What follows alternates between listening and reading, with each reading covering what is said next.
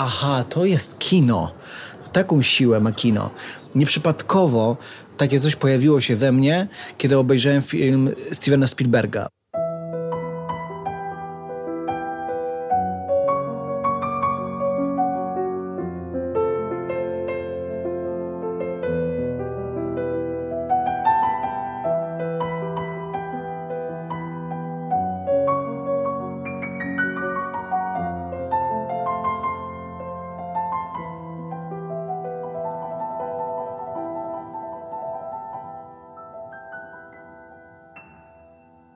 Machamy do Was e, dzisiaj z samego centrum e, Warszawy. Machamy, bo ten odcinek podcastu o muzyce e, filmowej Score and the City jest na dwoje, a moim gościem jest krytyk filmowy z Kanal Plus i Alekino Plus, Błażej Hrabkowicz. Dzień dobry.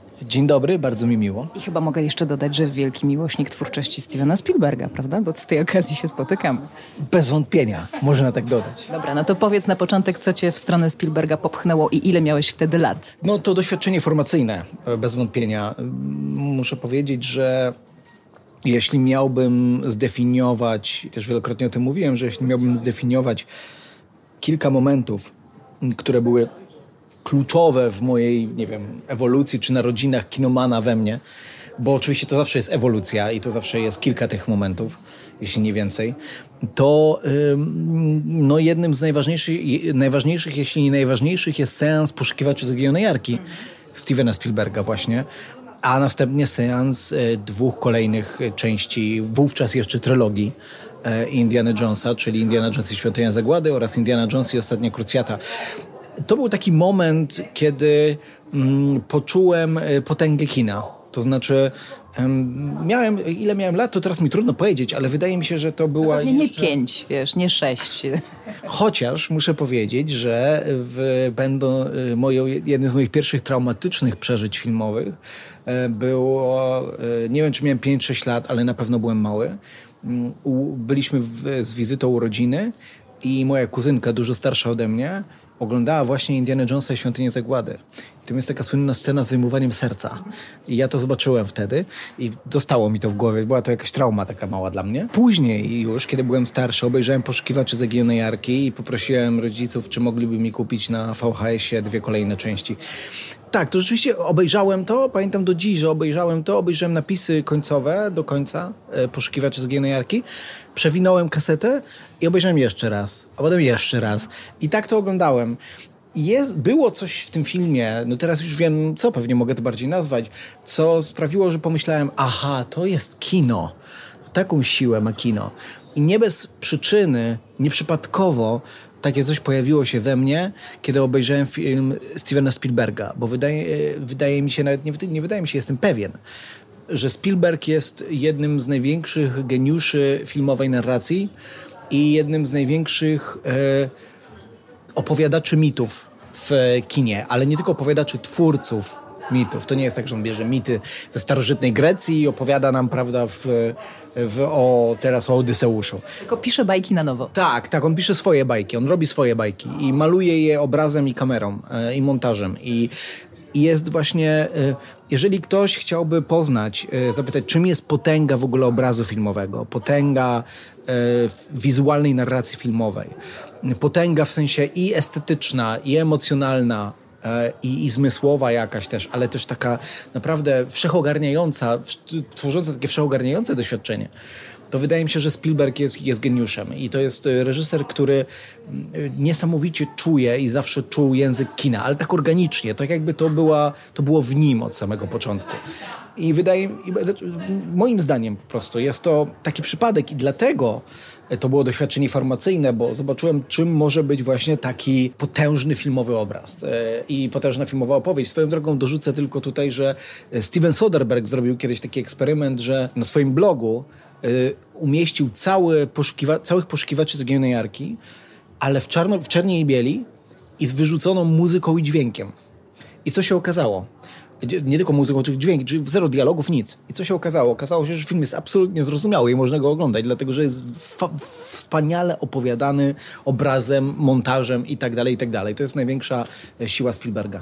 A tak się zastanawiam, czy to przeżycie, o którym mówiłeś, formacyjne, nie jest wspólne dla wszystkich nas, chociażby w tym mniej więcej naszym pokoleniu, wiesz, trochę młodszych, trochę starszych. No bo jeśli ktoś się wychowywał w latach 80., 90., nie ma bata, żeby nie oglądał Spielberga i ja nie, też nie wierzę, że można obok filmów Spielberga przejść obojętnie. To nas gdzieś łączy i zobacz, łączy nas na świecie bez względu na to, jakim językiem mówimy.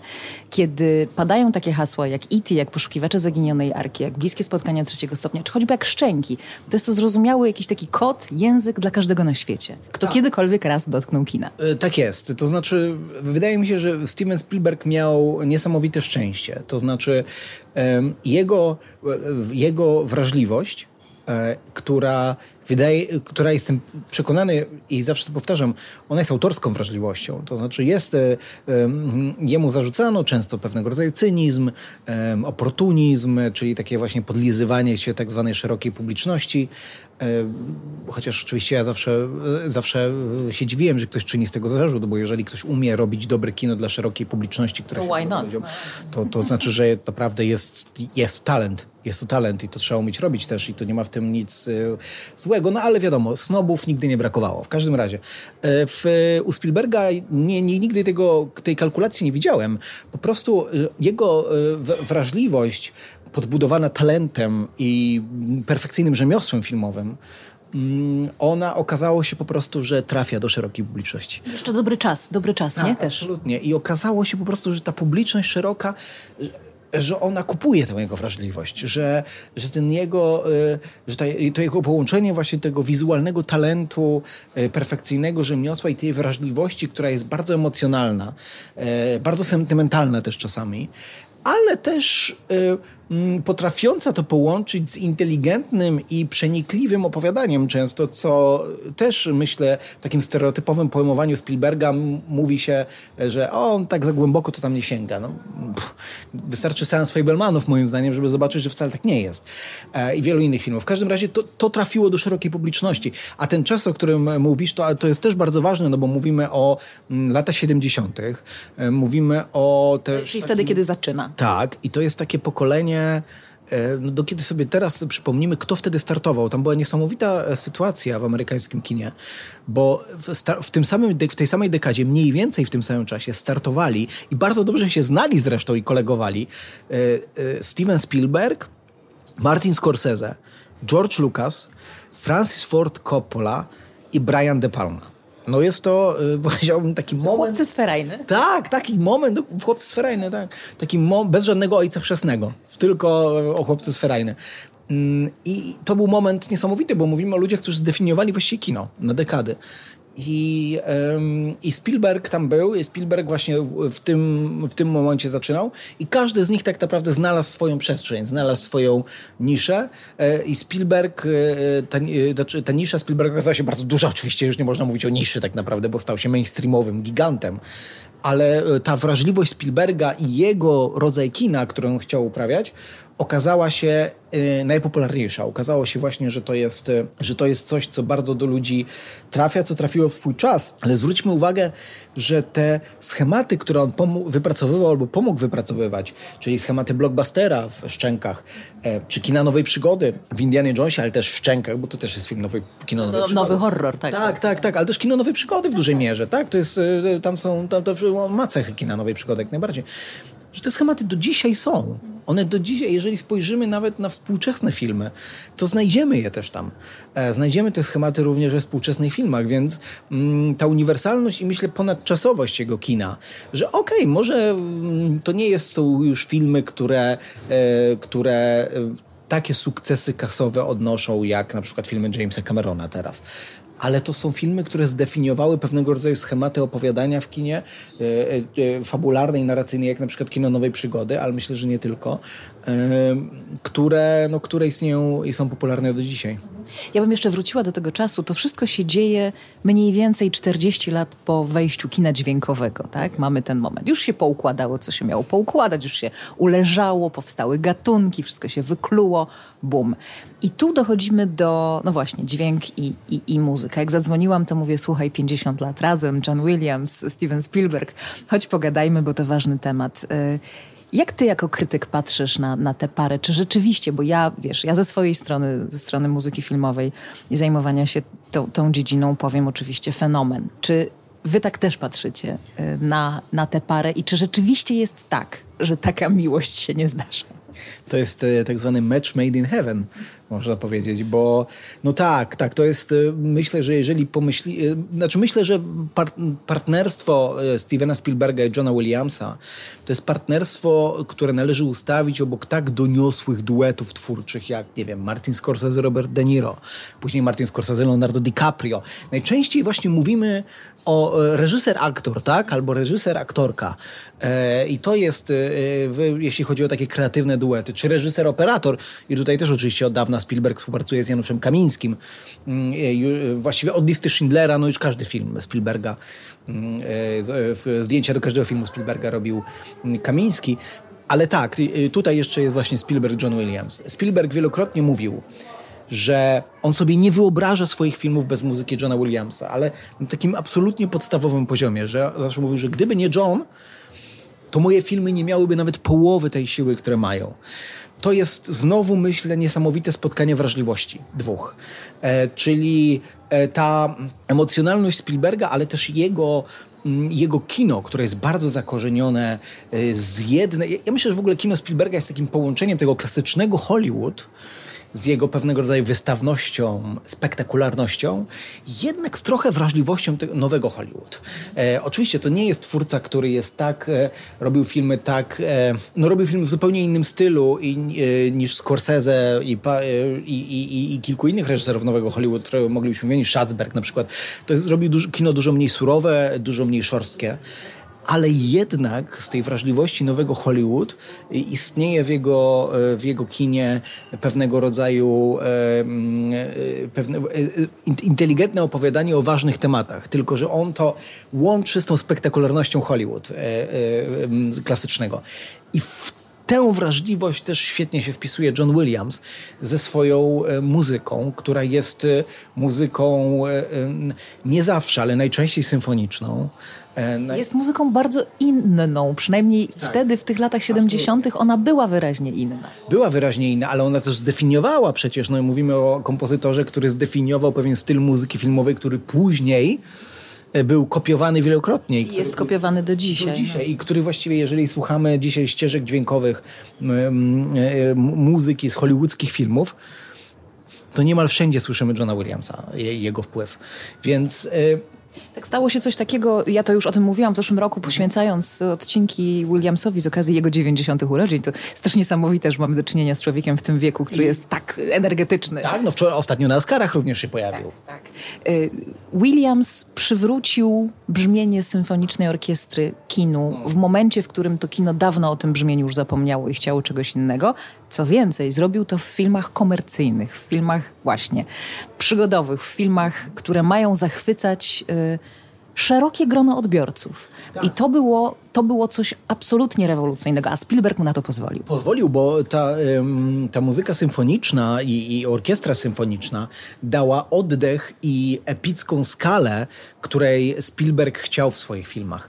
E, jego filmy e, korzystające właśnie z tego klasycznego Hollywood, ale z tej jego powiedzmy właśnie wystawnej e, tradycji, potrzebowały muzyki z oddechem, muzyki z przestrzenią, muzyki ze skalą. Jeśli mały Spielberg, jak w Fabelmanach, idzie do kina na, na, na, na, na film i jest rok 1953. tak, tak, tak. To potem też marzy o tym, żeby robić właśnie takie filmy i takiej muzyki potrzebuje. A to w ogóle bez wątpienia. Sam Spielberg e, wielokrotnie opowiadał, że oni z George'em Lucasem, oni chcieli robić takie filmy, kiedy, jakie oni lubili. kiedy byli dzieciakami, kiedy byli młodymi chłopakami i oglądali właśnie, byli zafascynowani kinem. E, I oni chcieli robić to kino, które oni e, lubili. A dodajmy, te inspiracje właśnie są różne, bo z jednej strony Spielberg był zakochany w sesji Lubi Demilu, a z drugiej strony w Davidzie Linie. Lawrence Zarabi to jest jeden z ulubionych filmów Spielberga. Więc zresztą kiedy opowiadał Spielberg, że kiedy obejrzał Lawrence'a Zarabi, to prawie zrezygnował z kariery reżyserskiej, bo uznał, że poprzeczka jest zawieszona za wysoko, że nie da się zrobić nic lepszego niż Lawrence Zarabi. Więc to też jest y, y, i znowu Lawrence Zarabi, wystawne widowisko, ale jednocześnie niesamowicie autorski, przenikliwy i, i, i przejmujący film, ale też bardzo inteligentny. Więc, więc ten epicki oddech połączony z inteligencją opowiadania jest jest u Spielberga y, bardzo ważne i ta muzy muzyka Johna Williamsa była tu kluczowa, dlatego że ona oprócz tego, że dawała ten epicki oddech, Williams jest też bardzo inteligentnym kompozytorem, który doskonale wie, jakich dźwięków użyć, żeby po pierwsze tę skalę oddać, a po drugie grać dobrze na naszych emocjach, bo Spielberg, y, Spielberg zawsze bardzo chciał prowadzić nas emocjonalnie przez filmy, wzbudzać w nas emocje. On jest mistrzem tego i potrzebował Johna Williamsa, żeby te odpowiednie emocje w nas nas ta muzyka e, generowała. I, wydaje mi się, że Williams mu to, da, mu, mu to dał. I e, też umówmy się, że mówimy o kompozytorze, którzy jeżeli Spielberg pod względem wizualnym i narracyjnym zdefiniował kino nowej przygody, to kto je zdefiniował pod względem dźwiękowym? A czego słuchał Spielberg w kinie wtedy? Greatest Show on Earth to jest muzyka, tu polski wątek Wiktora Younga, wykształconego w Polsce, robiącego dyplom w Warszawie i debiutującego w Warszawie, mówiącego po polsku e, kompozytora. Też taka, taka, taka ciekawostka. E, I tam ta epicka muzyka. Jeśli w nim została, no to faktycznie po wysłuchaniu muzyki Johna Williamsa, który w Hollywood się wyróżniał właśnie tym swoim podejściem, mogło na niego bardzo zadziałać. I też podejściem e, do melodii, myślę, bo to jest bardzo ważne, że John Williams jest też mistrzem melodii. E, I kiedy pomyślimy o tych motywach, e, czyli Gwiezdne Wojny, e, Indiana Jones, tak? czyli ten słynny motyw, e, to to są po prostu, myślę, że... John... Do zanucenia. Tak, ale, absolutnie, ale myślę, że John Williams właśnie w tym najlepszym możliwym względzie jest też popowym kompozytorem.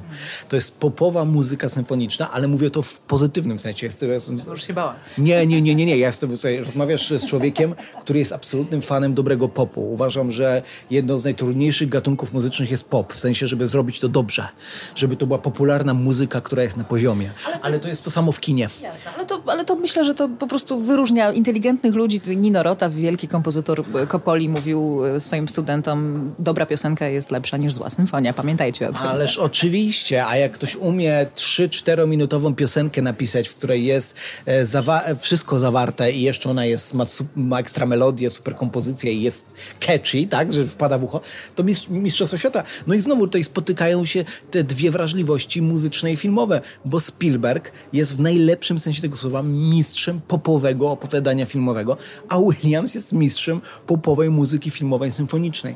I oni są absolutnie, no talent tych obu panów do, do tego, o czym mówimy, myślę, że nie ma sobie równych. Spójrzmy trochę na, na to, co zrobili. Poznają się w 72 roku, w 74 y, jest premiera The Sugarland Express, to jest pierwszy ich film. Drugim filmem są Szczęki rewo rewolucja w horrorze, jak zapowiadał to y, Spielberg.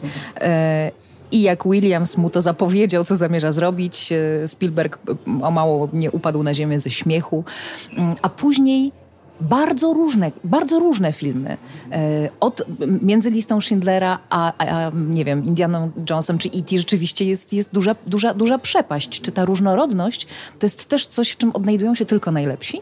Bez wątpienia, ale no, oczywiście Sugarland Express było pierwszym w ogóle filmem kinowym Spielberga, bo wcześniej był pojedynek na szosie, tylko telewizyjny, więc od samego początku oni współpracowali, a potem było oczywiście tudum, tudum, tudum, tudum, tudum.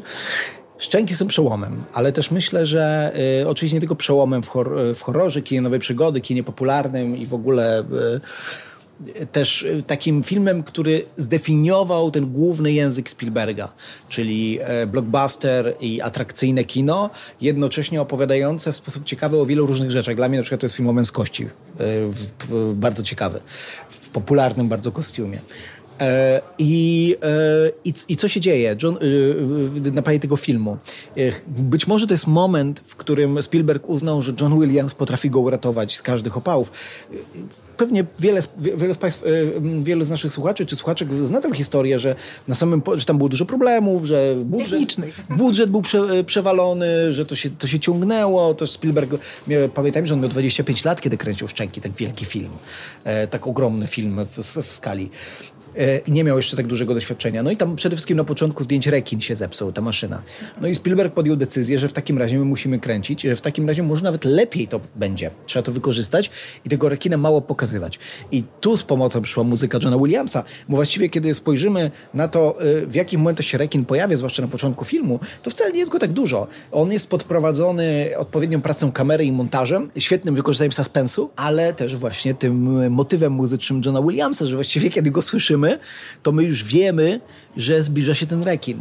I oto y, od, od strony takiej narracyjnej i technicznej John Williams y, oraz talent Spielberga okazali się jego wybawcami. Więc już od samego początku to widzimy. I mówimy o tej muzyce symfonicznej, melodyjnej, ale też y, pamiętajmy, że właśnie wspomniałeś tej róż, różnorodności. Spielberg zrobił różne filmy. I no, jeżeli porównamy te motywy melodyjne, bo to jeszcze na przykład Park Jurajski, to jeden z moich ulubionych motywów Johna Williamsa, ale jest też lista Schindlera, gdzie już taka melodyjna muzyka e, z, wpadająca w ucho z kina nowej przygody byłaby trochę nie na miejscu. E, I rzeczywiście John Williams, pozostając zgodny, z, pozostając w zgodzie ze swoim stylem oczywiście i z tradycją muzyczną, która gdzieś go kształtowała, e, on potrafił napisać muzykę, która jest troszkę subtelniejsza, która ma trochę mniej tego oddechu i skali, która próbuje grać na nieco innych emocjach, ma na innej skali właśnie.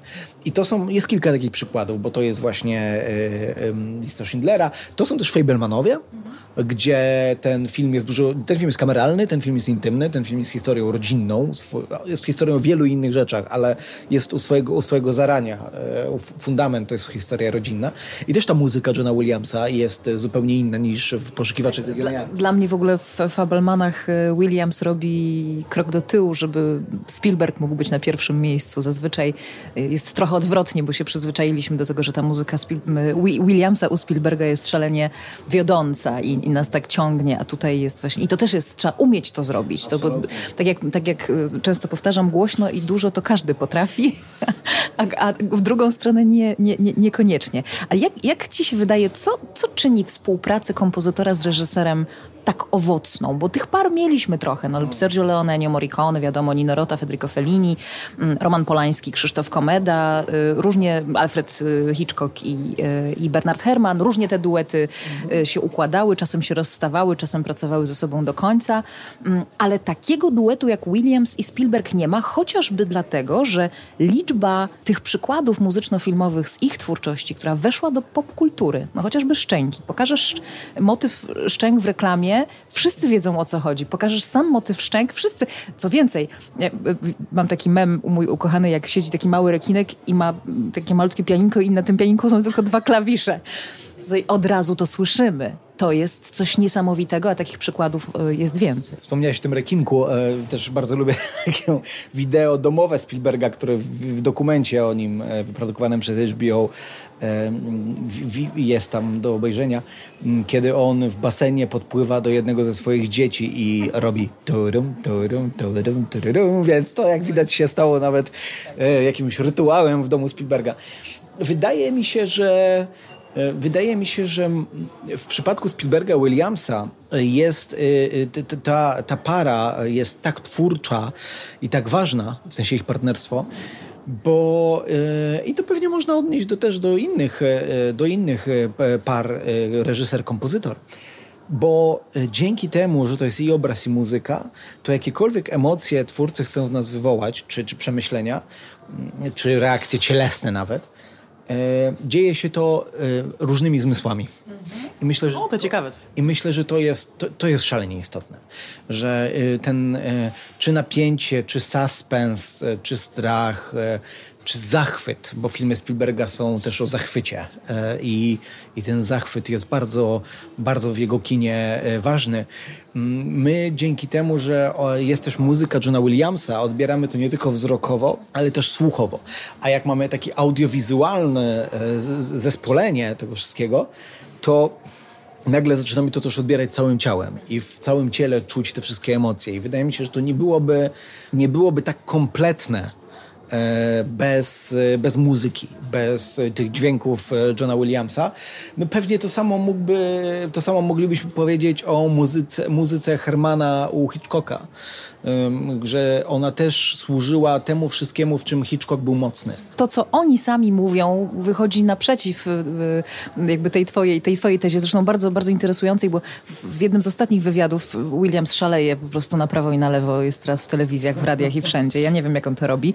Mm, został zapytany, jaki jest jego zawód, tak naprawdę co robi, what's your job? I on mówi, no robi atmosferę. I tutaj pomyślałam sobie o Hitchcocku i o Hermanie, kiedy Herman bezwstydnie mówił, Hitchcock robi swój film w 60%, ja go muszę za niego dokończyć, nie?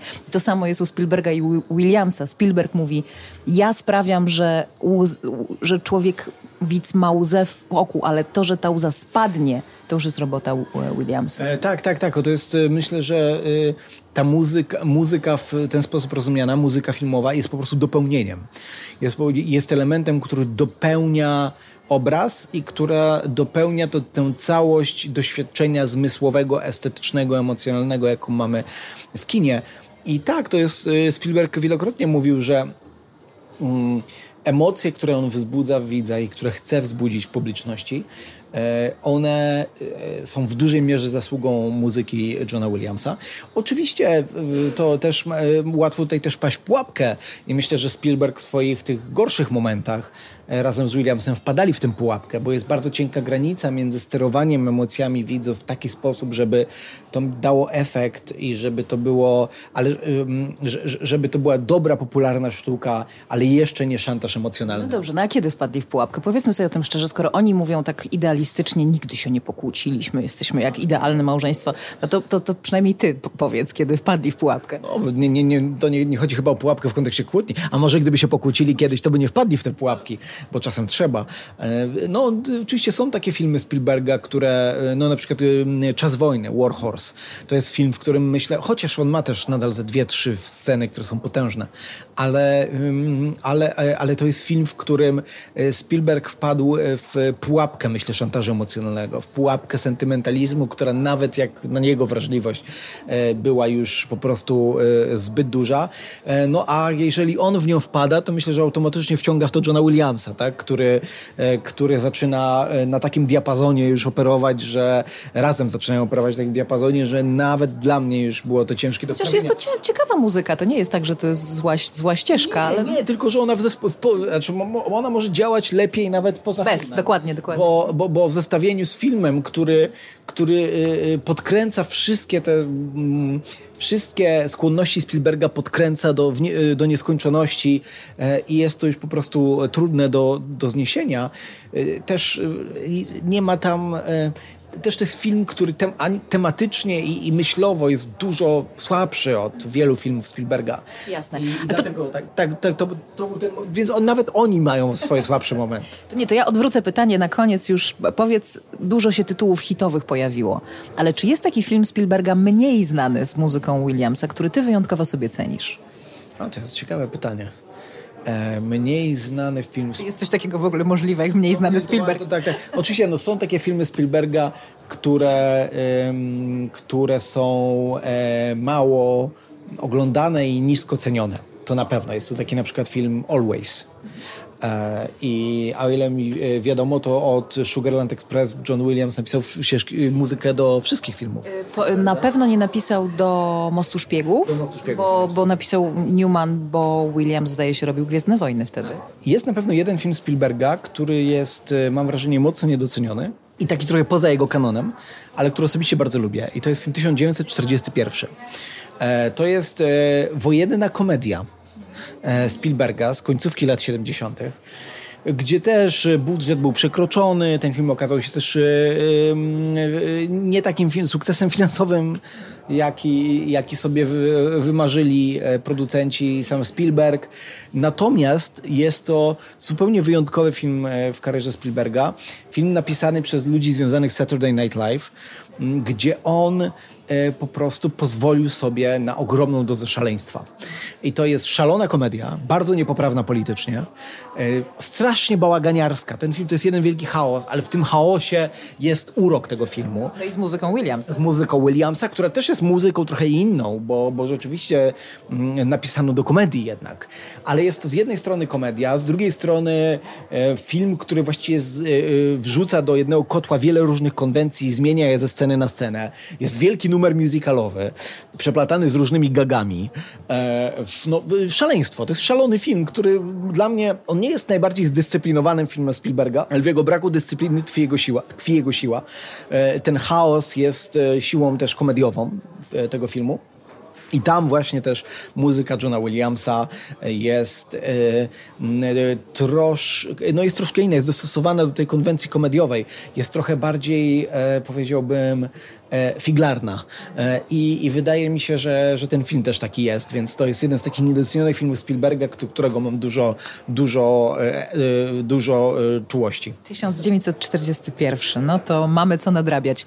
Słuchaj, Błażej, na koniec chciałam cię zapytać, gdybyś mógł, bo to jest ta historia jak ona się skończy, nie wiemy. Myślę, że najlepsze, co możemy dzisiaj sobie pomyśleć, to to, że fajnie, że ona trwa i niech trwa jak najdłużej. Gdybyś mógł podejrzeć ich nawet niewidzialnie, Williamsa i Spielberga, w jakiejś sytuacji, gdzieś, to jaki byś moment wybrał? Właśnie przy tym słynnym fortepianie, jak sobie gadają, czy nie wiem, przy kolacji, jak gadają prywatnie, czy wiesz, w basenie, czy na Oscarach? Przy fortepianie. Myślę, że to ten moment, kiedy siadają razem i Spielberg e, mówi Williamsowi, czym ma być ten film. E, jaki to ma być film e, i na czym mu zależy, a Williams zaczyna e, to przekładać na, na muzykę i na dźwięki. To jest, myślę, fascynujący moment twórczego spotkania dwóch wspaniałych artystów. To bym chciał zobaczyć. No cóż, możemy sobie powiedzieć, cieszmy się tym jubileuszem 50 lat razem, aż się prosi, żeby wyprawić panom jakieś takie, wiesz, tradycyjne polskie przyjęcie z tej okazji i odśpiewać 100 lat. Wielkie dzięki i cóż, do zobaczenia, do usłyszenia. Dziękuję bardzo, do usłyszenia.